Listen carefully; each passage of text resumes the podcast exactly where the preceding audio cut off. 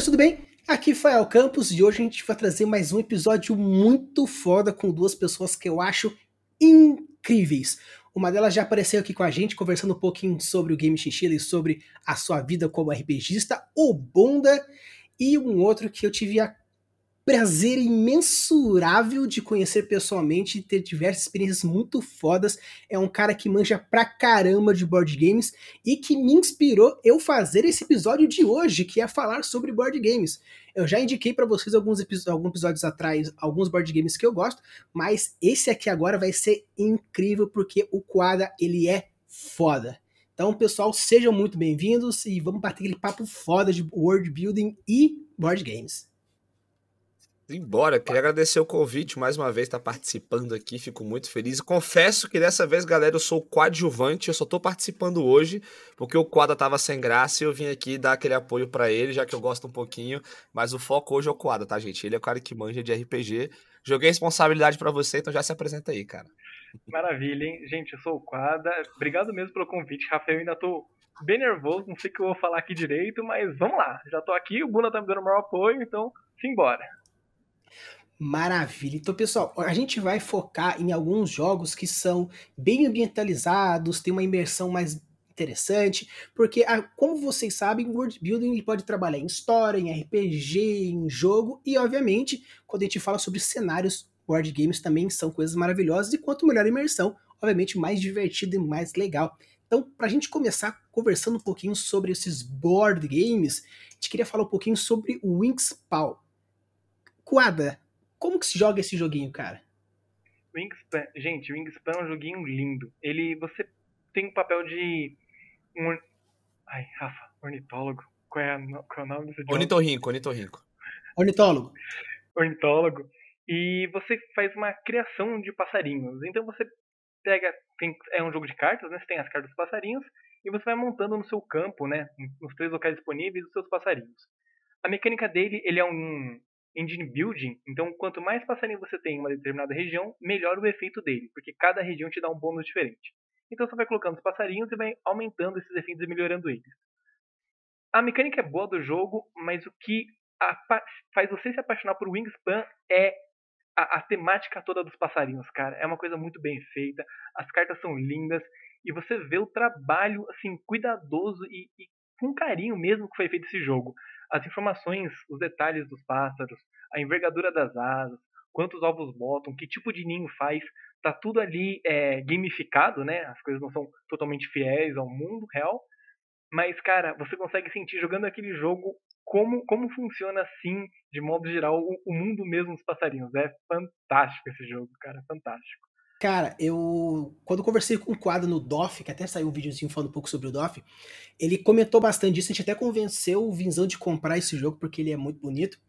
E, e assim, cara, uma coisa que é bem legal, que eu gosto bastante, é quando você vê o trabalho e a pesquisa em cima daquilo. Porque quando você sabe referenciar bem, o negócio fica muito mais imersivo. Para quem não conhece, como o quadro comentou, é tranquilo, porque assim, nossa, puxa, que legal a galera que manja, ou é ornitólogo, ou é biólogo, ou simplesmente é um amante de pássaros, você fala, cara, que negócio incrível. Ainda mais pela beleza. É algo assim que com certeza vale super a pena. Assim, obviamente, todos os jogos que a gente vai indicar aqui são um pouco salgados, obviamente, pela questão dos materiais, imersão, jogabilidade e muitas vezes ser de fora, mas com certeza você não vai se arrepender de nenhum que a gente vai indicar aqui. E aí, quem aí de vocês já jogou o Xpan? Eu confesso que eu nunca joguei. O Vinzão tá doido pra gente jogar aqui em Brasília. É, inclusive, terça-feira normalmente é o dia que a gente joga board games e tal, mas acabou que a gente mudou um pouquinho. Mas eu tô doido para jogar, eu já vi umas imagens, já vi uns vídeos, cara, o jogo é muito maneiro. Os pássaros têm uma pegada meio. Me corrija se eu estiver falando besteira, meio super trunfo, né? Que tem tamanho da asa, sei o que da pena e tal. Então eu achei isso muito legal também. E é isso, cara. Eu acho que quando. Cara, é um jogo de temática de pássaro sacou? E, e, e, consegue se transformar numa parada magnífica porque você vê o amor, o carinho que os caras fizeram o jogo, todo o trabalho de pesquisa. Então também, isso é uma coisa que eu gosto muito de ver no jogo, tá ligado? Mas eu infelizmente ainda não joguei, mas futuramente eu vou jogar sim. Ó, eu vou te dizer que a temática é tão bem feita que a primeira edição são só pássaros da América do Norte. E já saiu uma expansão da Oceania e uma expansão da Europa, se eu não me engano. Então, tá saindo pássaro tudo quanto é canto e eu espero muito ver um papagaio e um periquito azul ou uma arara aqui no Brasil nesse joguinho. Vai ser uma delícia. Sim, maneira. Cara, saindo, caindo a versão América Latina ou a versão mundo, aí eu acho que vai ser o momento de eu comprar. Acho que vai ser essa. Acho que é isso que tá faltando. Eu ver, tipo, sei lá, uma cacatua, ver uma ararinha, ver esses bichos aí que eu acho que. bravo. Nossa. A gente, aqui no Brasil, não, não tem um, um falcão ou um gavião que é gigantesco? Que é, tipo assim, Seu cabuloso. Que é arpia, não é uma coisa Temos assim? arpia, uma das é. maiores aves de rapinas do mundo, maior do que a águia Sim. careca, que é o símbolo americano lá. Que assim, não, porque a águia careca é um símbolo americano cabuloso. Mano, é menor do que a nossa arpia, tipo, caça menos, envergadura é menor, ou seja, é um periquitinho comparado com, com a é gente. Periquito, é. é só marketing só. E, gente, é. Mas é porque a águia careca é muito bonita, né? É, verdade. Ela é bonita. Mas a nossa arpia é mais. Então, quando tiver a nossa arpia brasileira aí no jogo, a gente volta aqui e fala sobre ela. Ah, com certeza, com certeza. E a outra agora que a gente vai indicar é uma coisa que eu conheci recentemente e já me apaixonei, principalmente pela temática que eu acho que vai pegar o coração de todo mundo aqui em algum momento. Vilânios. Ah, esse é bom. Que jogo esse é divertido. lindo. Que jogo lindo. Villainous é um jogo que não, não dá para colocar defeito, cara. Se você é fã de Disney e se você gosta de um joguinho meio take that, um pouquinho de treta com os amiguinhos, Villainous funciona bem demais. Você controla um vilão, né, nesse jogo, você faz o papel de um dos vilões da Disney e tem vários, vários mesmo, inclusive recentemente, né, já fazendo um adendo aqui, saiu a expansão da Pixar, então você ainda pode ser aquele ursinho do Toy Story, ou o menino do segundo filme dos Incríveis, aquele menino vilão lá, que era fã do. É o primeiro, do primeiro, do primeiro filme. Do primeiro? Ah, esse é o daí. Síndrome, né? É isso, síndrome. esse mesmo, síndrome, isso mesmo. E você controla um vilão e o seu objetivo. Cada, cada vilão é simétrico, né? Uma outra coisa que dá uma, um, um boost pro jogo, um plus. Você tem um objetivo próprio, você tem que cumprir ele ali conforme as suas cartas. Enquanto você faz isso, seus rivais, vilões, tentam te derrubar jogando os heróis para te enfrentar. Gente, é um jogo muito bonito. Se você gosta de Disney, você vai jogar isso, você se apaixona só, só pelos materiais, só por como é feita as pecinhas, as cartas, as imagens. É muito bonito. E o jogo funciona muito bem, gente, muito bem.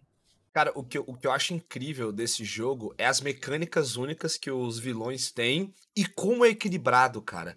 Porque são mecânicas totalmente diferentes. Tem um que você tem que pegar, o Jafaz tem que abrir a caverna, pegar o diamante e voltar com ele, enquanto o Gastão ele tem que quebrar oito não sei o quê. E, cara, são mecânicas totalmente diferentes. E quando você vê, quando uma pessoa ganha, Normalmente as outras pessoas estão quase para ganhar também. Mano, para eles conseguirem achar o equilíbrio dessas mecânicas. Cara, o jogo, igual o Quadra falou, o jogo é lindo, o jogo é muito divertido. Você que gosta de Disney, cara, as referências que tem nas cartas, as referências que tem das frases, dos, dos personagens que aparecem, sacou? Cara, esse jogo, esse eu joguei também, ele é extremamente divertido. Ele tem o jogo base e tem as expansões também que funcionam sozinhas também, né? Se não me engano, você não precisa ter o jogo base que é também a parada muito maneira. E ele, e é, o, ele é o tipo de, de board game que eu gosto. Que é o todo mundo contra, mas não é aquele contra direto. Tipo assim, mano, eu tenho que fazer o meu objetivo para ganhar, mas de vez em quando eu posso encher o saco ali, sacou? Esse é o tipo de board game que eu gosto. Então eu joguei esse jogo já umas duas, três vezes, me apaixonei fiquei recomendadíssimo para jogar com os amigos, cara. O único problema dele, além do preço, é que não tem no Brasil, né? Não tem traduzido. A galera tem que manjar de inglês. Esse é o, o porenzinho desse jogo. É. É um complicado sim, mas se for ver, infelizmente o inglês é uma língua universal que, né, até segundo plano você precisa ter uma mínima noção, porque alguns jogos a gente até consegue uma tradução aqui e ali, mas infelizmente os board games são em inglês, porque é, é um mercado diferenciada, né? Então chega pra gente um pouco atrasado, às vezes só em inglês mesmo, mas é, é complicado. E uma coisa interessante que eu gostei pra caramba, principalmente aqui vocês comentaram, é a, a temática já é incrivelmente, porque Disney é algo assim surpreendente, eu, eu amo Disney, e, e o que eu gostei é o fato de que dificilmente você joga do outro lado. Normalmente você é o bonzinho que você tem que enfrentar os vilões, mas tipo assim, Tem alguns jogos, obviamente, de conquistar o mundo, né? Alguma coisa assim, mas onde você é o vilão da história e você precisa que o vilão vença, é um, uma virada de mesa que não é muito comum você achar nos board games normais, até mesmo em jogos normais. Talvez é, é uma maneira da gente criar um pouco mais de empatia com os vilões, tá ligado? Não sei. Porque às vezes é isso, cara. Você tá jogando com um vilão ali, você tá doido fazer seu objetivo, você acaba que às vezes se identifica um pouco com ele, não sei. Não que você se torne um vilão, não, não é isso, né? Mas com a história, com a lore, alguma coisa ali, alguma referência, você fala, caraca, então não sei, cara. Eu acho que é um excelente jogo para você criar empatia, sacou? E, e, é legal realmente ter esse, esse papel ao contrário que o, Scar, né? Você tem que matar um Mufasa e depois sair matando uma galera. Tu fala, caraca, que loucura, imagina. É meio que. Imagina se o vilão tivesse ganhado na história original. É mais ou menos isso o jogo, sacou? É mais ou menos isso. É, tipo aquele What If do, do board game. Isso é. É o What If da Disney versão board game, sacou? É bem legal. Sim, e, e, é interessante até que vocês comentaram a questão de, das expansões, é que realmente por você poder jogar separado, você pode, assim, né, ah, puxa, puxa, mas eu queria jogar com tal coisa. Você pode ter o jogo base como, como exemplo, mas você pode pegar um ou outro e atrás. E essa questão do equilíbrio, eu acho, assim, fundamental. E como como mecânica, eu acho que dessas coisas mais difícil é o equilíbrio mesmo, para não deixar nada quebrar, ainda mais pelo fato de ser um, um jogo, vamos dizer assim, semi-cooperativo, porque você tem que cooperar com seus amigos para não deixar o outro ganhar, mas você tem que ganhar enquanto você sabota o outro. Então é um controle de grupo que eu acho assim uma dinâmica relativamente bem difícil de equilibrar isso, né, de game designermente falando. Mas é, é, é, é, bem isso, porque é engraçado quando, a gente, quando eu joguei aqui com, com os dois, foi do tipo assim, o Quadra ganhou, né? O nosso oficiado master dos. O, o Bunda ganhou, não foi? Foi, foi o Bunda não, que ganhou. Não, acho que foi eu você que ganhou, foi? Nossa, eu juro que foi o Bunda que ganhou. Eu ganhei depois. Não, foi o que ganhei. Eu ganhei de Isma. É, eu, eu ganhei do Crono, matei o Crono. Isso. É. Ah, sim, tá aqui. Quando você jogou contra o Caldeiro Dourado. Isso, isso é. mesmo, isso mesmo. É. E, e, e, é realmente isso, porque, tipo, eu perdi, só que se eu tivesse mais um turno eu ganhava. Então, e, cara, e, e é, é uma tensão, porque você fica, não, eu vou ganhar, na próxima eu ganho. Aí você tá vendo que talvez a sua próxima vez não chegue, então você tem que usar na tal pessoa. Mano, é desesperador, mas é muito bom, é muito bom. O jogo é divertido, Vocês vale a pena. falaram uma coisa que é, que é bem verdade. Esse jogo, ele foi equilibrado de uma forma que chega a ser ridículo, gente. Eu nunca vi um jogo tão equilibrado assim. Porque, nossa, ele funciona muito bem, cara. A gente jogando pela primeira vez consegue chegar próximo do seu objetivo comparado com alguém que já jogou muito tempo esse jogo. Porque o jogo ele é muito equilibradinho, bem, muito bem lembrado. Cara, não, é, é, é porque é absurdo. Igual eu falei, você equilibrar um jogo onde todo mundo tem as mesmas mecânicas, não é que é fácil, mas é de boa, é o normal, é o padrão. Agora, você equilibrar um jogo onde você tem sei lá, 20 vilões já hoje em dia, não sei quantos vilões deve ter, né? Cada, cada expansão tem quatro, Cara, né? Deve ter três, uma. O base são tem três? O base tem três, seis, então há cinco expansões. 12, 15, tem pelo menos uns 18. Pelo menos. No mínimo 18 vilões cada um com uma mecânica única, totalmente diferente da outra, e mesmo assim todas as mecânicas são totalmente equilibradas, cara. Esse para mim é o maior charme desse jogo, né? Eu acho que quando a gente começa a, a, consumir muito board game, quando a gente começa a gostar muito do board game em si, a gente começa também se analisar um pouco o game design da parada, você entende o que, que é fraco, o que, que é legal, é muita sorte, é estratégia, é um pouquinho dos dois e tal. E, cara, o equilíbrio desse jogo é uma coisa absurda. Realmente, talvez, se eu tivesse que falar de todos os board games que eu joguei na minha vida, acho que eu declararia ele como o board game mais equilibrado que eu já joguei na minha vida, tá ligado? Sim, com certeza. E tanto que o, tanto o quadro quanto o que vos fala, a gente também está adentrando um pouco nesse mundo de, de, criação de jogo. E, cara, trabalhar equilíbrio é a coisa mais difícil que tem.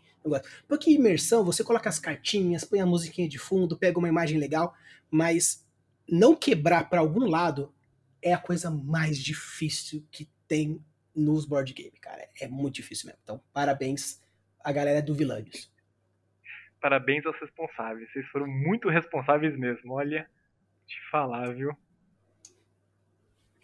Falando em um jogo que também é semi-cooperativo, a gente vai entrar no Saboté, que é todo mundo contra alguém, só que ninguém sabe quem é o vilão da história, diferentemente do vilões que todo mundo é vilão. Então, uhum. Bunda, você saberia explicar como que funciona o Saboteur? Explico, cara. Cara, o Saboteur, inclusive, ele é um joguinho menorzinho, então o preço dele é bem de boa.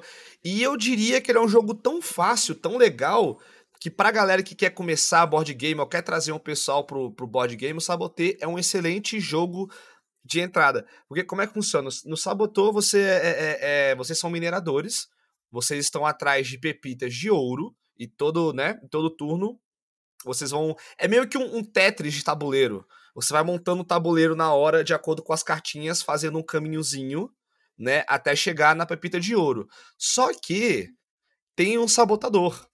E o objetivo do sabotador é impedir que a galera chegue nessa pepita de ouro. Então, digamos que a gente está aqui e o caminho é reto para chegar na pepita de ouro.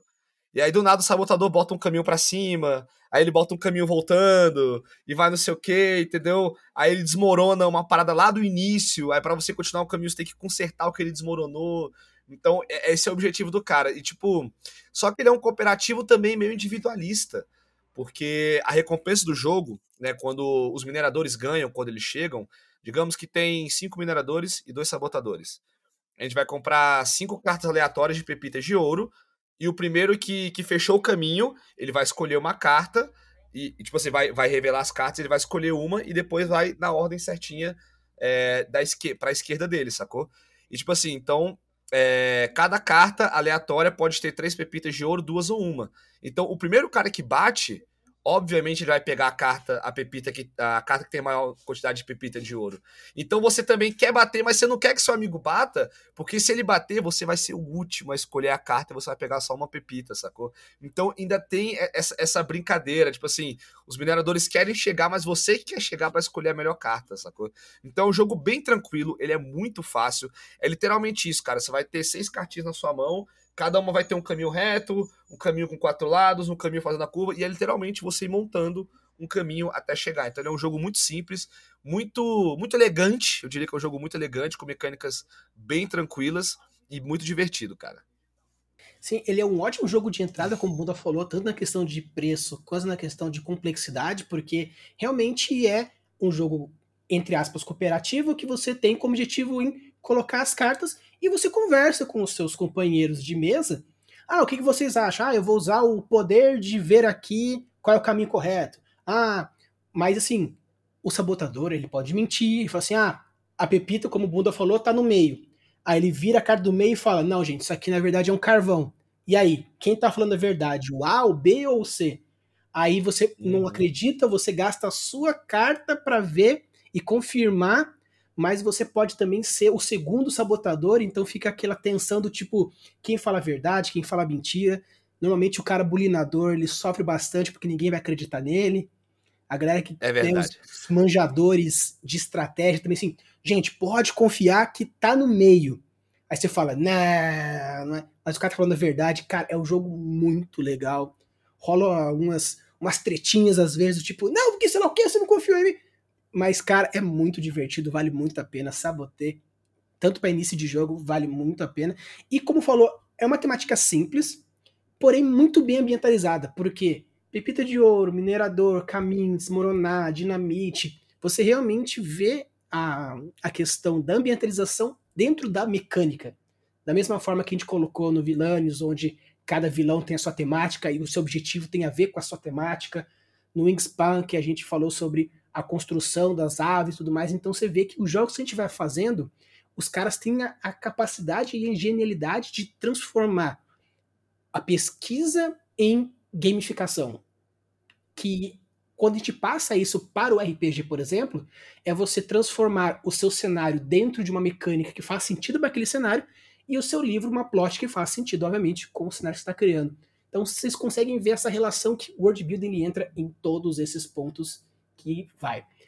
Agora a gente vai entrar em alguns joguinhos um pouco mais salgados, porém que obviamente são maravilhosos. Vamos começar com Etherfields. Quadra, como que é esse jogo? Esse jogo, gente, esse jogo é. Eu nunca cheguei a jogar, para ser sincero. Eu quase adquiri o jogo, mas não deu, porque salgado Salgado nem começa a descrever o preço desse jogo, é terrível. Só que a temática dele é assim. É, é, é, apaixonante. Ele é um mundo de sonhos. Então você. Eu não sei explicar direito porque o jogo ele é só campanha. Então você joga uma campanha, você já, já é imersivo por causa disso. E tudo que você faz naquele universo, nesse mundo de sonhos, vai influenciando. Então tem cartinha que faz alguma coisa, que muda o local onde você pode explorar. E tem vários caminhos para você é, investigar. Eu sei que tem cartas que você pode adquirir que não estão dentro do jogo. Ah, quando eles fizeram a campanha deles, o Kickstarter, eles lançaram algumas cartas que você tinha que resolver alguns mistérios para você poder chegar na página onde estava a carta para printar ela e poder acrescentar ao seu jogo. Então não foi só não é só o jogo que tem uma imersão tremenda. A campanha do jogo foi uma imersão tremenda. É assim, é, é, é pegar a galera que gosta de um lore mesmo bem feito e conquistar ela nessas puxadinhas, assim, nessas, nesses detalhezinhos. Infelizmente não vou poder dizer mais porque eu não consegui jogar o jogo, mas, cara, só só por essa explicaçãozinha de eu falar, eu já, eu já, já bate aquela tristeza de não ter conseguido, cara. Porque, meu Deus.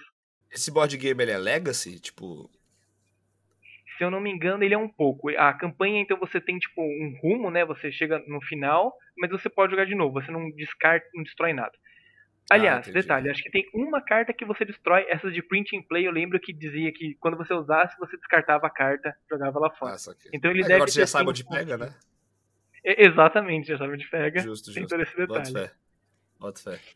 Eu tava vendo aqui tanto a questão das miniaturas quanto a questão do tabuleiro e a temática, vocês já ouviram falar de uma série que nem é muito conhecida aí no, no meio da galera, chamada Stranger Things?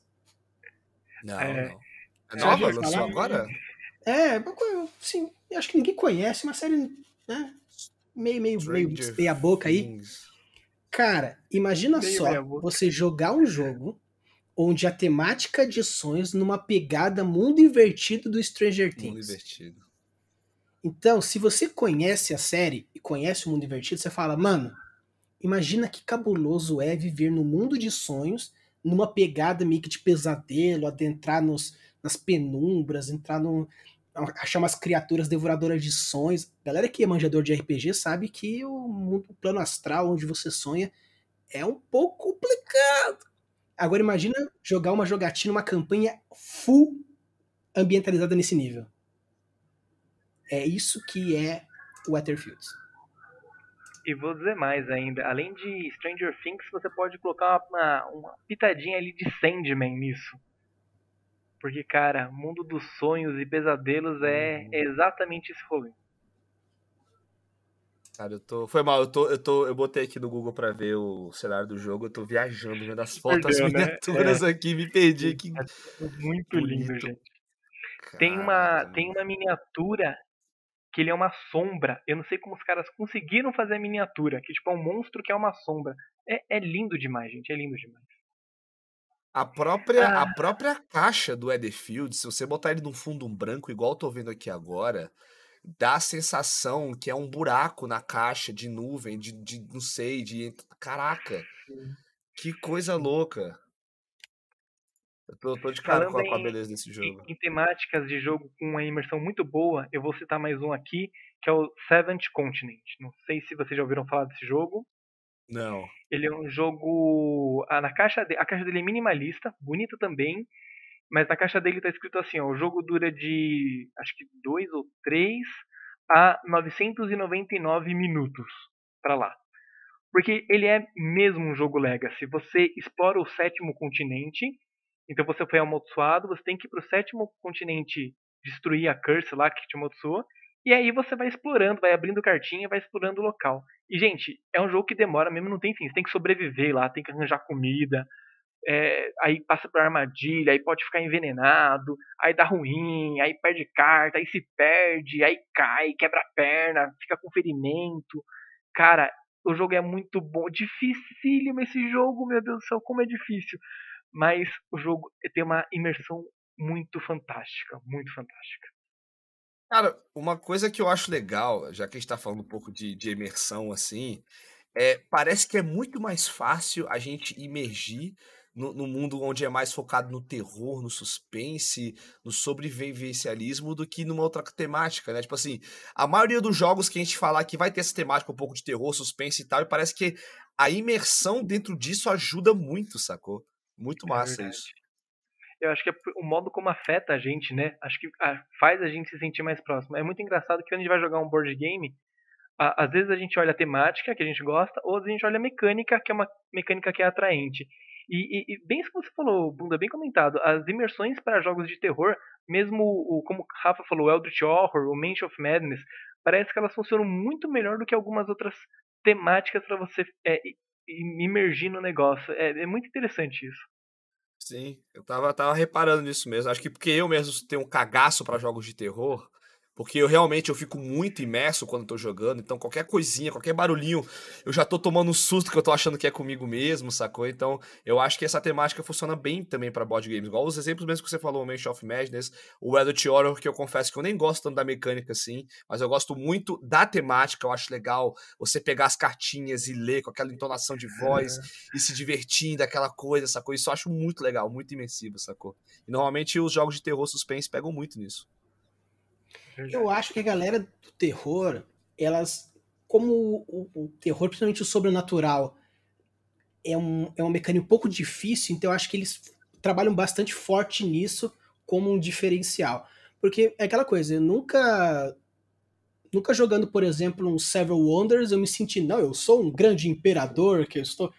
Mas quando jogou Eldritch Horror, eu não me senti como, sei lá, a botânica que eu tava sendo, mas eu me sentia do tipo, mano, cara, o Doom Clock tá chegando, acabei de ficar amaldiçoado de novo, eu só posso tirar isso, aquele outro, e meu colega tá longe, ele é o médico, e tem um bichão na frente, o cara que é o tanque acabou de morrer, e cara, e, e, e eu acho que essa tensão é, é muito legal. Então, uh, acredito que a ambientalização por esse tipo de jogo, a galera realmente investe nisso. É, tanto assim de jogatina quanto de, de todas as partidas de Eldritch Horror. É sempre assim. É sempre assim. Tá faltando dois pontinhos para acontecer o apocalipse. A galera morreu, o outro ficou uma paranoico, o outro foi engolido pro, pelo submundo, o pau tá comendo, você tem muita coisa para fazer e nada para não consegue fazer nada. Esse jogo é, é, é, é, isso. É difícil ganhar ele, cara. Sim. E esse é, sétimo continente também é nessa pegada todos contra o tabuleiro? Ou, Sim, ou não? Todos contra é? o tabuleiro, não tem nenhum traidor nem nada. Mesmo porque, senhor do céu, se tivesse, o jogo ia ser impossível, cara. É, é absurdo esse jogo. Mas o, uma coisa que eu gosto muito dele, além né, da, da imersão do jogo, é a, a, caixa. A caixa dele, vocês estão falando de caixa da Dorfield, a caixa do Seven Continent é linda, porque ela é minimalista, então ela é só uma coisa monocromática com uma imagem assim na frente. Meu, uhum. eu, eu acho que eu gosto desse, desse tipo de coisa, então para mim, só a caixa já me pegou já. Aí quando eu fui jogar, eu falei, nossa senhora, esse jogo é fantástico. Maravilhoso. É, eu, tô, eu, tô, eu, tô, vendo a caixa dele aqui também, é realmente, é tipo, é só uma. É, essa, essa caixa, esse tipo de caixa minimalista pega também, porque você fica mais curioso para saber. Quando você entrega uma, pega uma caixa que é toda rebuscada, que não sei o que, um monte de coisa tu já sabe mais ou menos o que, que, te espera ali dentro, sacou? Agora, quando tu pega uma caixa que é uma cor e o, e o símbolo na frente, fala, mano, o que, que é isso aqui? O que, que me espera? Que tipo de aventura eu vou enfrentar, sacou? Realmente, a uhum. caixa dele, tô vendo aqui agora, é bem bonita mesmo, cara, bem bonita. Aproveitando um gancho que você falou, é essa coisa de da, dos detalhes pegarem e não saber muito o que te espera. Esse jogo tem uma coisa muito legal, que acho que pode até ser bem aplicado no RPG, que é a atenção aos detalhes a, ele é composto por cartinhas, né? E as cartinhas que viram os tiles para você andar. E às vezes você abre uma cartinha e você olha para ela e você fala: "Nossa, tem um número aqui". E se você olha esse número e vai atrás da cartinha desse número, você substitui a cartinha, porque você encontrou um detalhe na cartinha que é tipo um local que você pode explorar. Então, a atenção aos detalhes da carta influencia também durante o jogo. Cara, muito da hora. Ah, tô vendo. Agora eu dei, eu dei, um zoom aqui nas cartinhas mesmo. Tem um 38, um 11, um 2 e no canto. Cara, que da hora. Que da hora. Que da hora. Cara, e assim. E, e, tipo, você pega, por exemplo, um filme, um livro, que você percebe que tem um easter egg aqui, tem um foreshadowing ali, e você fala, cara, que coisa incrível, olha o que, escritor, o cineasta conseguiu, ou até o mestre que dá aquela microdica na descrição dele, que passa batido e você fala, ah, tá. Aí quando você percebe, você fala, pô, por que não. Cara, eu adoro isso. Então, se tem isso no jogo ainda, que coisa maravilhosa. Que coisa maravilhosa. Rafa, você ia adorar jogar isso, cara, na moral. Não sei se você teve pra jogar um Seventh Continent, mas se você não teve, você tá convidado pra gente jogar um, uma, um dia uma partida disso, cara. Você ia adorar esse jogo. Ah, com certeza, com certeza. A gente já marca isso, a gente até faz. Nossa, já tô já viajando com esse negócio, que é lindo demais. Puta merda, lindo demais. Seguindo então nessa pegada de jogos lindos pra caramba, tem aqui uma indicação para vocês que é o Heroes of Barcadia. Quada, como que é esse jogo, Quada?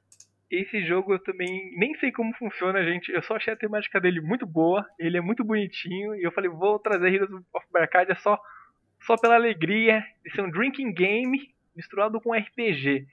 Então tu vai lá na dungeon, enfrenta os monstrinhos, leva um danozinho, oh, viradinha. Ih, levei outro daninho, oh, mais uma viradinha. Aí imagina, né? Tu já tá legal, dá, dá as coisas erradas, oh, mais uma viradinha. Boa e aí viradinha. quem cai primeiro, teu personagem ou você? Só jogando pra descobrir, cara. É, não sei se a galera entendeu de jeito, mas é porque o que o quadro tá falando que os MLs do copo, a marcação dos MLs, é a vida do personagem. Então, à medida que você vai tomando dano, pô, tomei 10 de dano, então eu tenho que deixar o copo do 190 ml. Você vai tomando 190, aí você vai bebendo, vai bebendo. E à medida que a bebida vai entrando, você vai tomando decisões mais estúpidas, fazendo mais besteira, e vai descendo mais rápido, e morre personagens, e é isso. É, essa, caraca, essa seria um excelente é, slogan quem é que cai primeiro, você ou seu personagem? Esse slogan tá perfeito, sacou? E é bem divertido mesmo, cara. Se esse jogo chegar pro Brasil em português e não tiver esse slogan, eles perderam a principal forma de divulgação pro Brasil, que é quem cai primeiro, você ou seu personagem. Cara, seu que personagem. linda. É a melhor explicação do jogo possível. Melhor jogo possível. Se, e se eles usarem esse slogan, o quadro ainda mete um processo em cima deles, falando por direitos autorais, entendeu? ainda ganha uma parada em cima ali, cara. Se eu fosse você, deixa gravado aí, viu? Deixa isso gravado e registrado. Se eu ganhar só uma cópia do jogo, já tô feliz já. Pronto. Quem vai cair sou é eu. Então, por favor, board games, patrocina a gente. Pode ser só com o board game que a gente divulga de graça. Aí deixa ah, a gente jogar é o jogo. facilmente subornável. Totalmente. Eu, tranquilamente. Tranquilamente.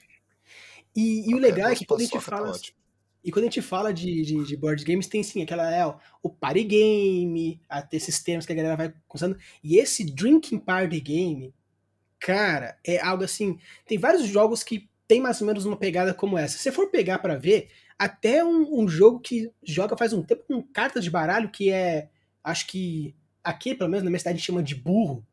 Que é. Você completa uma sequência de cinco, na, de, de cinco cartas iguais, baixa, o último que baixa ganha uma letrinha e quem completar tudo bebe alguma coisa. Né? Também chama de copo d'água, né? Perdeu, bebe um copo de água e vai isso. Então, assim, esse tipo de jogo é muito divertido porque o seu objetivo é não beber, mas fazer o outro cara beber pra caramba. Então, assim, você menor de idade é com água e suco. Você maior de idade, com moderação, coloca aí a bebida que você aguentar, mas de verdade, cara, é algo incrível na minha infância adolescente, tinha de brincar desse copo d'água, só que quem perdia tinha que entornar quase 500 ml de água. Então, assim, na quarta, quarta rodada já tinha um maluco que bebeu 2 litros da água. O cara já tá morrendo, tipo, ah, meu Deus, vamos acabar. Não, acaba na décima rodada. Se você tiver que tomar 20 litros, o problema é seu, meu querido. Seu. Mas Morra é, depois, é, mas o problema é seu. Eu já joguei é, copo d'água eu já joguei copo d'água das duas maneiras, tanto com água quanto com bebida alcoólica. E, cara, eu vou confessar, o com água é muito mais difícil. Porque à medida que você vai tomando, você não vai sentindo. Então, ah, vamos virar uma, duas. É quando você vai bebão, beleza, acabou o jogo. O de água, que você tá sóbrio, e realmente, normalmente, quando a galera vai jogar o copo d'água usando água, os copos são muito grandes e você tem que virar aquilo, velho. Então, na segunda, terceira vez que você perdeu, você já. Sua barriga já. Sabe quando você vai fazer exame você tem que tomar muita água. É exatamente aquilo, sacou? Cara, então é muito mais difícil o copo d'água com água do que bebida alcoólica normalmente é um shot. shotinho de cerveja, de vodka, de alguma coisa. Então, tomou, tomou, tomou, beleza, tomou cinco seguidas, beleza. Daqui a algumas horas você vai sentir um tapa na sua cara de Deus que você vai ficar cambaleando, mas ok. Mas o de água realmente ele é mais difícil, cara. Fica a dica então de board game é copo d'água. É. Divertido demais pra caramba. E entrando então, já que a gente tá falando sobre uns jogos que são educativos, porque ensina você a importância de beber água, e caso você seja um ruim, você vai beber mais água ainda. Eu vou trazendo outro jogo educativo aqui, se chama Timeline. Quem aqui já jogou e como que funciona, hein? Vamos lá então, cara. Timeline, ele é um jogo extremamente simples, mas ele é muito divertido porque você vai aprender coisas, é tipo um jogo de conhecimentos inúteis, mas você vai ficar muito feliz em saber. Sacou? É basicamente assim, é, o, o timeline normal, ele vai, são várias cartinhas pequenininhas que são eventos que aconteceram no mundo criação do plástico, é, criação do primeiro telefone, escrita do homem, primeiro sinal de fumaça, não sei o que, não sei o que. E a ideia é justamente essa: é você botar em ordem cronológica essas cartas. Então, eu tenho umas cartinhas na mão, aí vamos abrir uma carta, a primeira carta, aí bota lá a invenção da, da escrita. 5 mil anos antes de Cristo. Aí você bota lá e a partir dali começa uma base. Aí daqui a pouco tem é, a invenção do da comida enlatada. Aí tu, tu olha assim, ah, sei lá, comida enlatada deve ser coisa moderna. 1945, aí você bota lá do lado, aí quando você vê é 1870, aí tu, o quê? Aí você errou, bota lá a cartinha e tal. Só que, tipo assim, o início do jogo é mais fácil, a ideia é você botar sua cartinha na timeline que está sendo formada no local certo. O início é fácil, porque normalmente são poucas cartas, então você consegue chutar por alto por baixo, você vai acertando. Só que à medida que vai enchendo a timeline, que os espaços vão ficando menor de tempo, cara. Quando você vê, você tem 1970, 1972, 1978 e 1980. Aí você tira lá a invenção da lapiseira, você fala, mano, eu acho que é 1970, mas 72, 73, cara, então o jogo é muito divertido. Por causa disso, você vai aprender quando as coisas foram criadas e tem várias temáticas, tem temática música, tem temática filme, tem temática invenções, é, então é, é, bem divertido, cara. Jogo simples, outro jogo também, muito aconselhável pra galera que tá querendo começar a brincar de board game, trazer uma galera com é um jogo desse tamanhozinho, pequenininho, pocket, serve para qualquer lugar e tenho certeza que todo mundo vai se divertir, porque é isso, você chama a galera para aprender quando as coisas foram feitas. E fazendo uma, um parênteses rápido aqui no que o Bunda falou, você consegue ver nesse jogo a curva de aprendizado dele, porque é exatamente isso. Você começa super fácil, ah, você tem mil, milênios para errar ali que, que tá tranquilo. Mas pro fim, gente, você tem décadas ou anos de, de distância para errar. Você tem que ser muito preciso. Então ele começa uhum. super tranquilo e passou três turnos você fala, já era, velho. Eu não sei mais onde entram as coisas aqui nesse negócio. É muito legal. É muito... Ainda tem algumas coisas que aconteceram no mesmo ano, sacou? Então tem que acertar isso, sacou? Mas é maneiro, cara. O jogo bem divertido, é bem, é bem legal você saber como a evolução da humanidade, como as coisas foram criadas, sacou? Tipo, se eu não me engano, eu posso estar falando besteira, o isqueiro foi inventado antes do fósforo. Sacou? Tipo, na minha cabeça isso meio que buga, porque cara, para mim o fósforo para mim é tão mais primitivo do que o isqueiro, que é uma, parada mais moderna. Posso estar falando besteira aqui agora, não lembro. Mas, tipo, tem algumas coisas que eu falo, mano, não é possível que isso aqui foi feito antes disso, velho. Não faz o menor sentido, sacou?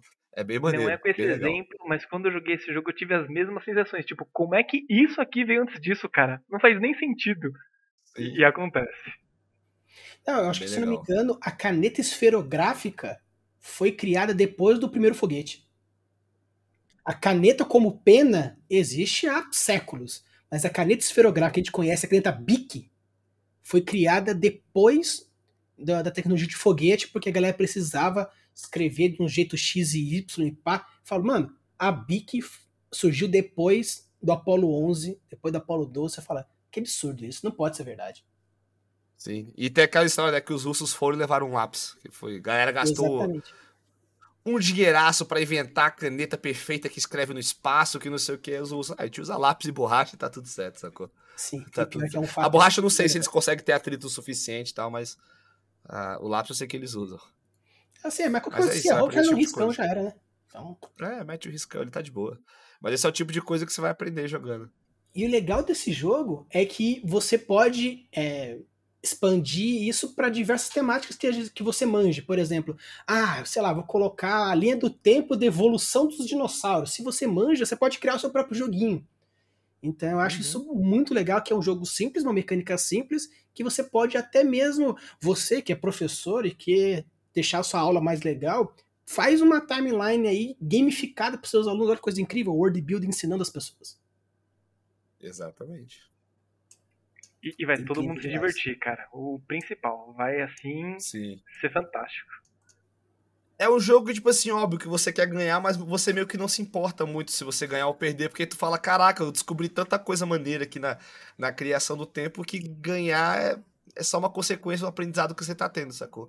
E igual eu falei, tem, tem de várias temáticas, cara. Eu já joguei o de, o de música, o de cinema, tá ligado? Tem um filme que tu fala assim, você tenta lembrar, mano, esse filme aqui, Matrix e Rei Leão, quem veio primeiro? Caraca, Jurassic Park ou Rei Leão, qual dos dois? Eu lembro que eu vi os dois no cinema quando era criança, e você tentando botar ali, tá ligado? É muito. Que também traz as coisas que você vivencia nesse tipo de jogo, também vai trazendo as memórias. Aí tu já liga o filme que tá ali com o dia que você foi no cinema a primeira vez e tal. Então, tipo assim, é legal pra caramba o jogo, sacou? É bem divertido. Aconselho aí pra galera. Seguindo então aqui a nossa lista de jogos, tem uma aqui que os dois também gostam pra caramba, que é o Gloomhaven. Queria saber como que joga isso e como que funciona esse negócio. Eu vou fazer um merchan rápido aqui. O Bunda joga em live esse jogo ainda. Então, se vocês quiserem uhum. aprender Gloomhaven, vão lá ver com o Bundico jogar Gloomhaven, que, que é isso, cara. É garantida diversão. E o estresse, é. né, Bundico? E o estresse. E o estresse, e o estresse, cara. Assim, pra explicar, o Gloomhaven, ele é um board game. Ele tem 12 quilos a caixa dele. Ele é muito grande, é, é um absurdo. Só que aí lançaram a versão. É... Como é que fala? A versão digital dele. Eu, esse eu consigo jogar em live, que o Gloomhaven mesmo eu não tenho, mas eu conheço algumas pessoas que têm e me chamaram para participar da campanha. O Gloomhaven, ele é um jogo que ele é legacy. Ou seja, é, você vai realmente vai jogar uma campanha do início ao fim, e as coisas teoricamente não são reaproveitadas, porque você vai colar coisa no tabuleiro, você vai rasgar a carta e tal. Mas a, a, a parada legal do Gloomhaven, que é basicamente um RPG sem mestre. No próprio jogo é o seu mestre. Então, é, vai ter o livro com as regras, com as campanhas, com os cenários e tal, o livro com as histórias. Então, você não vai precisar de um mestre, porque o jogo mesmo vai mestrar para você. E, aí, e o jogo começa basicamente assim: é, você e seus amigos são mercenários, falidos, sem grana estão na merda, precisando de dinheiro para poder comer e tal. E chega uma mulher e oferece um trabalho para vocês. Fala, ó, oh, preciso que vocês vão ali matar uma galera e pegar um negócio para mim que eles roubaram. Vocês, como mercenário, ela fala, ó, oh, pago metade agora, metade eu pago depois. Ela balança o saquinho de dinheiro, você fala, opa, estamos precisando. E a partir daí, o jogo começa. Como é que esse jogo é? Basicamente igual o, o basicamente igual o Villennials, eles têm heróis, né? Eles têm personagens e cada personagem tem sua mecânica única. Tem as regras básicas do jogo, de movimentação, de ataque e tal, mas cada personagem vai ter as habilidades e ações e mecânicas únicas, cara. Então é bem maneiro isso. Obviamente que você vai ter o personagem que vai bater, o personagem que vai healar um pouco mais, o personagem que vai tancar. Mas, cara, é muito legal porque a ideia do jogo é vocês fazerem essa campanha a partir daí. Tem vários personagens que estão ali escondidos que você, você vai liberando eles com o tempo à medida que você vai fazendo missões e esse tipo de coisa. E assim, é, pra gente que é ansioso, eu que sou um cara ansioso, cara, você vai jogar lá o Gloomhaven, tá todo mundo com os heróis básicos e tem mais oito heróis para você desbloquear, e a galera não deixa você abrir a caixinha para ver só quando desbloquear o herói. Caraca, vai todo dia a gente queria desbloquear um herói novo e tal. Então é um jogo muito maneiro, ele é caro, ele é bem caro, ele é muito caro, tipo assim. É, e ele joga no máximo de quatro pessoas. Então, talvez se a galera economizar bem, fazer uma vaquinha para jogar, é um jogo que ele vai ele tem mais de 100 cenários para você jogar, acho que são cento e pouquinhos cenários. Então, mano, cada cenário para jogar demora de duas a três horas.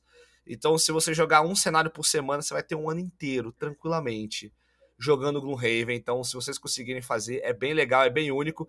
E a ideia do jogo é você justamente aposentar seus personagens para pegar personagem novo e você bota o nome dele, vocês criam o nome da guilda e vai comprando item, vai evoluindo. Cara, é muito legal, é muito divertido. E para mim que sou macaco velho de RPG, eu tava jogando com Vinzão também que é, o jogo ele não tem interpretação, ele tem umas escolhas, mas não tem roleplay, mas a gente, macaco velho de RPG, não consegue Então a gente trouxe roleplay para dentro do jogo. Aí acabou que a minha personagem começou a, namorar o personagem do Vinzão. E aí depois, aí foi mó triste que quando ele aposentou, ele me mandou uma carta pra minha personagem falando da aposentadoria dele, falando que tava esperando para abrir a loja. Então, tipo assim, num jogo que não precisava disso, a gente trouxe também. Então, talvez acho que por isso que eu gostei tanto de Blue Rave. Vocês podem ver que eu falo aqui com os olhinhos brilhando. Então, vale muito a pena. É um jogo caro, como eu disse, mas, mano se comprar, eu tenho certeza. Se você gostar de um jogo mais denso, a mecânica mais densa e tal, que tem bastante regra e tal. Se você curte essa pegada, Gloomhaven é um tiro certo. Você não vai se arrepender de um centavo que você investir no jogo, sacou? E às vezes você consegue comprar por site lá fora, é, nos Estados Unidos, que a caixa tá um pouco amassada, e aí de 300 dólares ele cai para 90. Aí tu já consegue trazer e tal. Então procure isso aí. A minha amiga trouxe assim, inclusive. Ela pagou 90 dólares no Gloomhaven dela. É, uma grana. Exato. Falando em jogos de board game que são muito similares a RPG, eu vou deixar uma, uma outra dica aqui que é Arena de Conquest. Arena de Conquest? Arena de Contest. Não. É, Arena de Contest. Que é tipo um RPG mesmo, esse jogo. Você tem um modo cooperativo, você tem um. Que é, tem uma, tipo uma campanhazinha, você tem um modo campanha mesmo, Legacy, os personagens evoluem e tal. E você tem um modo tretinha básica. Então, até, se eu não me engano, 6 contra 6, acho que são isso, são 6 jogadores contra 6 jogadores, é, são tipo duas pare, e você sai no pau ali para ver quem sobrevive. Cara, Arena de Contest é bem interessantezinho, e se eu não estou de todo enganado, esse jogo, os designers são brasileiros. Ele saiu lá fora no Kickstarter, mas os designers são brasileiros, se eu não estou enganado. Fica aí outra dica, não é um Raven gigantesco, mas ele tá bem perto, viu? Bem perto. Cara, eu tô, eu, tô, eu tô procurando aqui que você fala o jogo que eu não conheço, eu vou, já vou abrir o Google aqui pra ver, sacou? Tem Arena de Conquest aqui que você consegue pagar até um terço do valor do, do Gloomhaven, mas ele parece um joguinho bem bacana, bem bonitinho também. E, se eu e legal engano, aquela galera que... que... eles tiveram, não, eles, eles iam mandar um livro de RPG junto também, se eu não me engano, na última expansão, com regra para jogar com um sistema de RPG mesmo no Arena de Contest. Arena de Contest. É, e a galera que curte um PVP maroto assim e o mestre não curte narrar o PVPzinho, não tem problema. Joga aí Arena The Contest que você fica feliz, junta mais 11 negros que curte um PVP gratuito e joga na felicidade e se manda ver. Exatamente. Seja feliz, né? Mas assim, também, só pra, só pra encerrar a parte do, do, do Gloomhaven, é, também tem essa opção. Você não precisa jogar ele no modo campanha. Óbvio que eu acho legal pra caraca, porque tem toda uma história, uma lore que vocês vão criando. Mas, por exemplo, tem um brother meu, tu quer apresentar o Gloomhaven, chama ele, abre um cenário ali aleatório. Pô, deu um socão no microfone, foi mal. É, e aí você, abre um mapa aleatório, explica as regras, ele pega um herói ali, você joga um, duas horinhas do jogo para ele entender mais ou menos como é que funciona. Também dá para fazer, sacou? É bem legal. Então, cara, é um jogo sem contar as miniaturas do jogo que tem, sacou? Os monstros, os bosses. E cada cenário tem uma mecânica, cara, são 100 cenários, velho. A, a, grande maioria, 50% dos cenários é mais todo mundo para você poder sair. Mas a outra metade, cara, tem as mecânicas que vai abrir a porta em tal momento, para abrir outra porta, você tem que precisar abrir as quatro portas, pegar o tesouro de cada para teleportar. Por... As mecânicas do cenário são maravilhosas, mano. Então é muito legal, é muito divertido. Só, né? Então, e a toda a lore do jogo também. Na medida que você vai vendo o mapa, de, que à medida que você vai desbloqueando os lugares para você e os cenários, você vai colando no mapa. Então você lembra aquele mapa que não tinha nada, daqui a pouco teu mapa já tá cheio de lugar que você explorou, então você olha, pô, essa campanha aqui foi maneira, e foi quando eu peguei esse item e tal. Então, tipo, cara, o jogo é maravilhoso. Então fica a indicação do Gloomhaven aí pra galera que quer jogar um RPG sem mestre, porque o próprio jogo faz isso. Tá aí. Quem quiser também, conheça a versão digital, que é muito mais acessível. E depois vocês vêm pega a, a, a. Me faltou a palavra coada, por favor. Vixe, a versão, a versão física? Analógica. É a versão física. Analógica, isso. isso. A versão física, isso. A versão física, exatamente. Não, só, só complementando, que é o, o, a coisa da hora de jogar RPG e board game são as memórias que você faz jogando, né? E tem alguns jogos uhum. que funcionam muito bem para isso, cara. Isso, isso que dá essa vontadezinha de continuar jogando. Sim, Blue faz muito bem isso. Sim, e, e, o legal é que isso pode ser em diversos board games diferentes. Tanto que quando a gente conheceu o quadro pessoalmente, foi até jogar lá com ele, a gente jogou rapidinho dois joguinhos, porque, né, questão de horários e tudo mais e tal. A gente jogou um jogo que era muito besta, que era construir condomínio. Mas, mano, foi muito engraçado, porque do tipo assim, a gente tava na terceira rodado, tipo, a gente já tinha jogado já umas duas vezes. Aí o Léo começou a entender como funcionava. é verdade. E, e, cara, foi muito engraçado. Porque, tipo, a gente já criando estratégia, não, porque isso, isso, aquele outro, aquele outro, ele fazendo lá. Aí, lá pro final do jogo, ele. Ah, entendi como faz. Mas aí já tinha ido pro saco, foi. Mas foi muito engraçado. Tipo, o board game assim, cria cada situação que é maravilhosa, maravilhosa. Pra matar a curiosidade do pessoal, esse jogo é o Welcome to. Welcome to Your Perfect Life, uma coisa assim. Que é um jogo de realmente construir casinha, cara. É, é, super simples, joga até 99 jogadores, é só cada um ficar com um papelzinho rabiscando. E, gente, que jogo engraçado de jogar em galera. Que jogozinho divertido. Fica aí essa dica também. É, esse jogo é bem legal mesmo, cara. É bem legal. Porque ele é tipo um adedonha. Porque você tem papel e caneta, você rabisca, você cria, você faz muro e risca não sei o que e bota a numeração da casa. É bem legal, cara. O jogo é bem legal. A mecânica dele é muito boa, né? Sim, foi muito bem feito. Sim, enquanto sobrar uma folha, você tira a Xerox e joga infinitamente. Exatamente. Então, galera, seguindo aqui, nós temos um outro jogo legal pra caramba chamado Chronicles of Crime. Como que se joga esse jogo? Gente, Chronicles of Crime, a gente sempre falou em jogo de imersão, né? Chronicles of Crime é um desses jogos que você realmente entra no jogo. Tanto entra no jogo que tem alguns momentos que você usa um óculos 3D para realmente ver dentro do jogo. Os jogadores são detetives e aí cada historinha, né, é um caso diferente.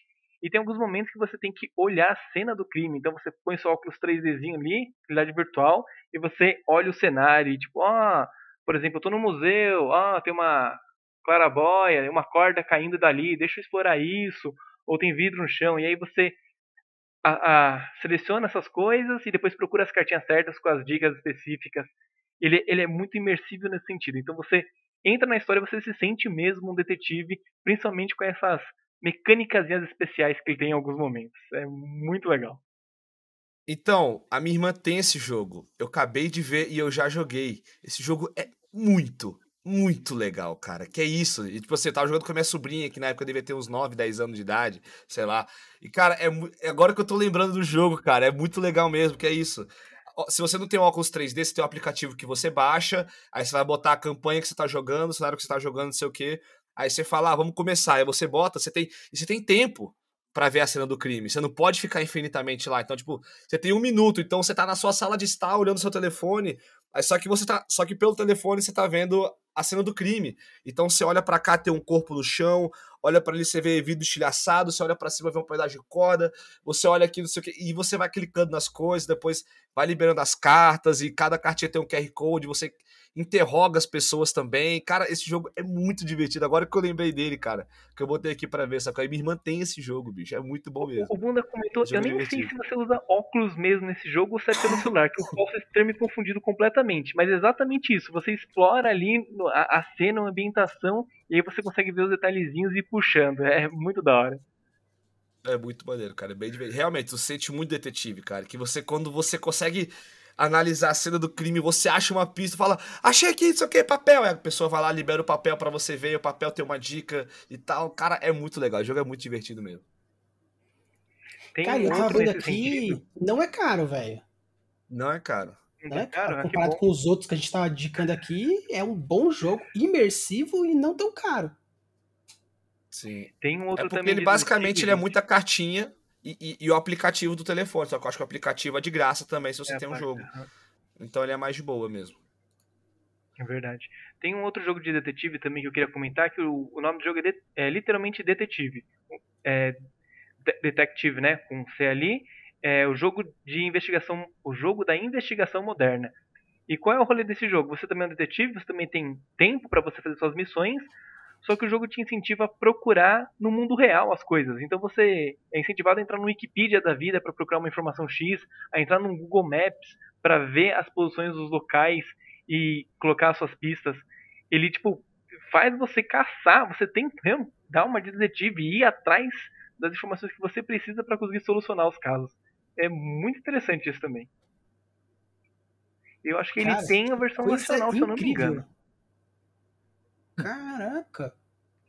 Mas imagina só, o cara busca no Wikipedia, aí o Wikipedia foi atualizado, o cara já pega uma informação meio que. Ah, ah, eu cara, acho que eles usam só famoso. algumas coisas específicas para não ter esse problema, Rafa. Eu não tenho certeza também. Mas eu sei Alguma que informação mais geral no... que não seria tão detalhezinho assim. Sim, mas eu sei que ele te incentiva a entrar no. a, usar o Google mesmo, né? Algum, algum navegador para ir atrás das informações. Cara, isso me lembra alguns anos atrás que teve.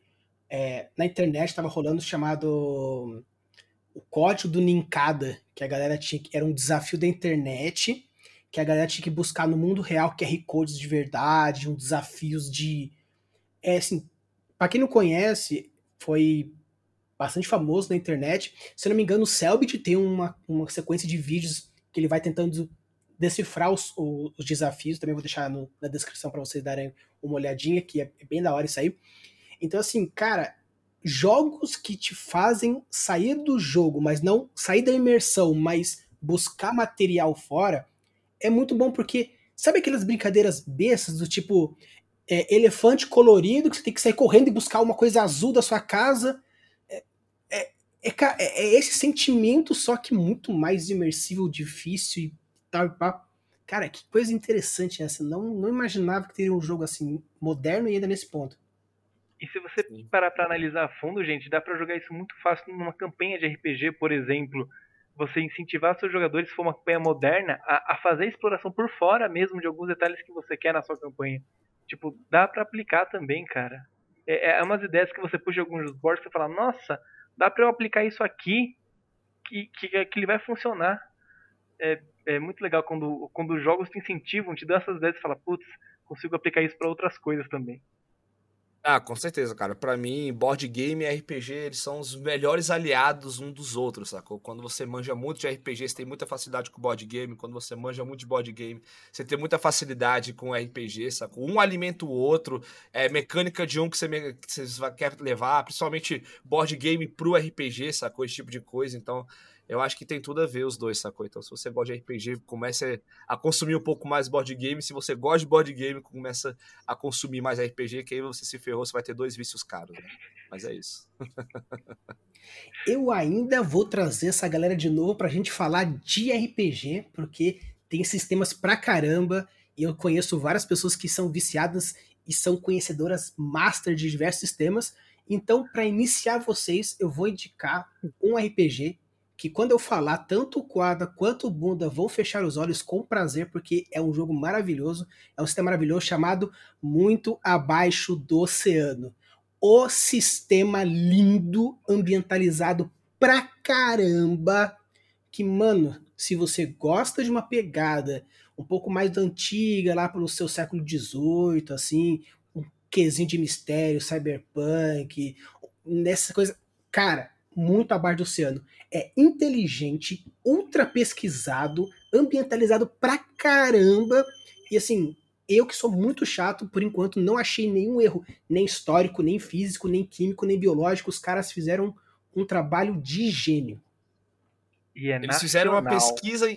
Exatamente. É nacional e eles fizeram uma pesquisa em cima da pseudociência que existe por detrás da parada. Então, eles chamaram. Gente, tá pegando barulho muito estranho aí? Não. Caraca, a Nai tá com o liquidificador ligado e o negócio, o negócio não, tá ruído não pega. Que absurdo. tá tranquilo, então, tá tranquilo. Foi mal, desculpa cortar, voltando. e o que eu acho massa do Mado, realmente, que o, que o, que o Rafa falou, é essa parte, velho, da pesquisa. Eles fizeram uma pesquisa em cima da pseudociência que existe, né? Porque o Mado, ele se ambienta inteiro embaixo, muito abaixo do oceano, porque né, o, o, mundo ele foi tomado pelo vapor vulcânico, então a superfície está inabitável, é, as calotas polares derreteram, então o nível do oceano aumentou, então os seres humanos vivem abaixo do oceano, sacou? Então toda a pseudociência que existe é, no mundo steampunk, cyberpunk e tal, que tem na parada, realmente tinham engenheiros por detrás da parada, toda a pesquisa de datas também, de personagens históricos, por exemplo, o maior vilão do jogo é o Napoleão Bonaparte, sacou? É porque na época, é, na época napoleônica da parada.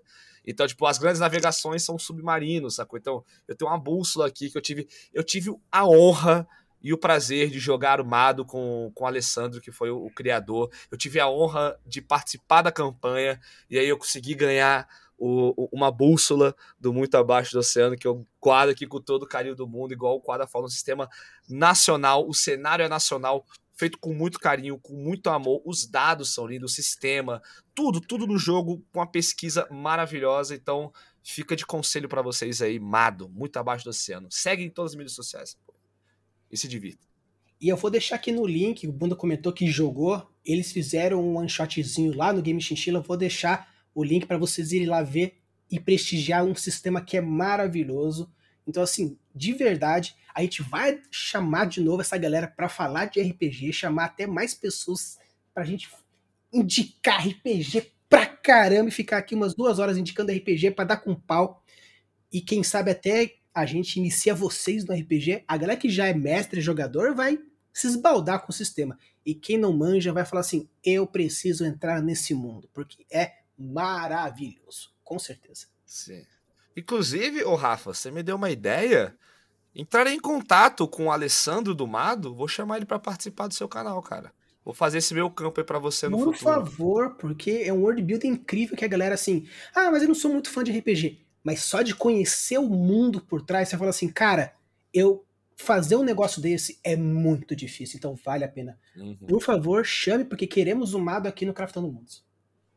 Me cobre, é. pode me cobrar que eu vou, vou mandar mensagem para ele agora, inclusive, enquanto a gente fala, para não esquecer. Vou fazer esse meio de campo aí para vocês. É aquilo mesmo que você falou, né, Rafa? Nunca se prive de experiências, porque tudo você pode pegar e, e serve pro world building, cara. Quanto mais você conhece, melhor fica, cara. Sim, cara, conhecimento é poder, e quando você tem esse poder na sua mente, a imersão, a bolha da suspensão da descrença, é algo assim que você fala, mano, é, puxa, como eu queria fazer tal coisa jogue board games com essa temática, jogue RPG com essa temática, porque você não pode ver pessoalmente, mas seu cérebro vai emergir de uma tal forma que para você vai ser como se estivesse passando. Board game é vida. Então, pessoal, a gente poderia, como vocês viram aqui, a gente programou alguns board games que o quadro já foi lembrando de outros, já foi colocando fora da nossa pautinha, para vocês verem como existe ainda uma caceta cacetada de jogos ainda que são bem ambientalizados. A gente não trouxe aqui, como é, Seven Wonders, Criminals e diversos outros jogos que a gente vai fazer uma parte 2, 3 aí. É só vocês deixarem o like, se inscrever falando eu quero mais board games. A gente chama essa galera de novo para falar sobre mais jogos que com certeza, cara, tem muito ainda. Até alguns menorzinhos, alguns um pouco mais fraquinhos, mas board games é tudo de bom. Então, galera, muito obrigado pela presença de vocês. Espero que vocês tenham curtido tanto quanto eu curti estar aqui com vocês hoje. E usem a busca das suas criações e deixem seus mundos cada vez mais incríveis. Valeu!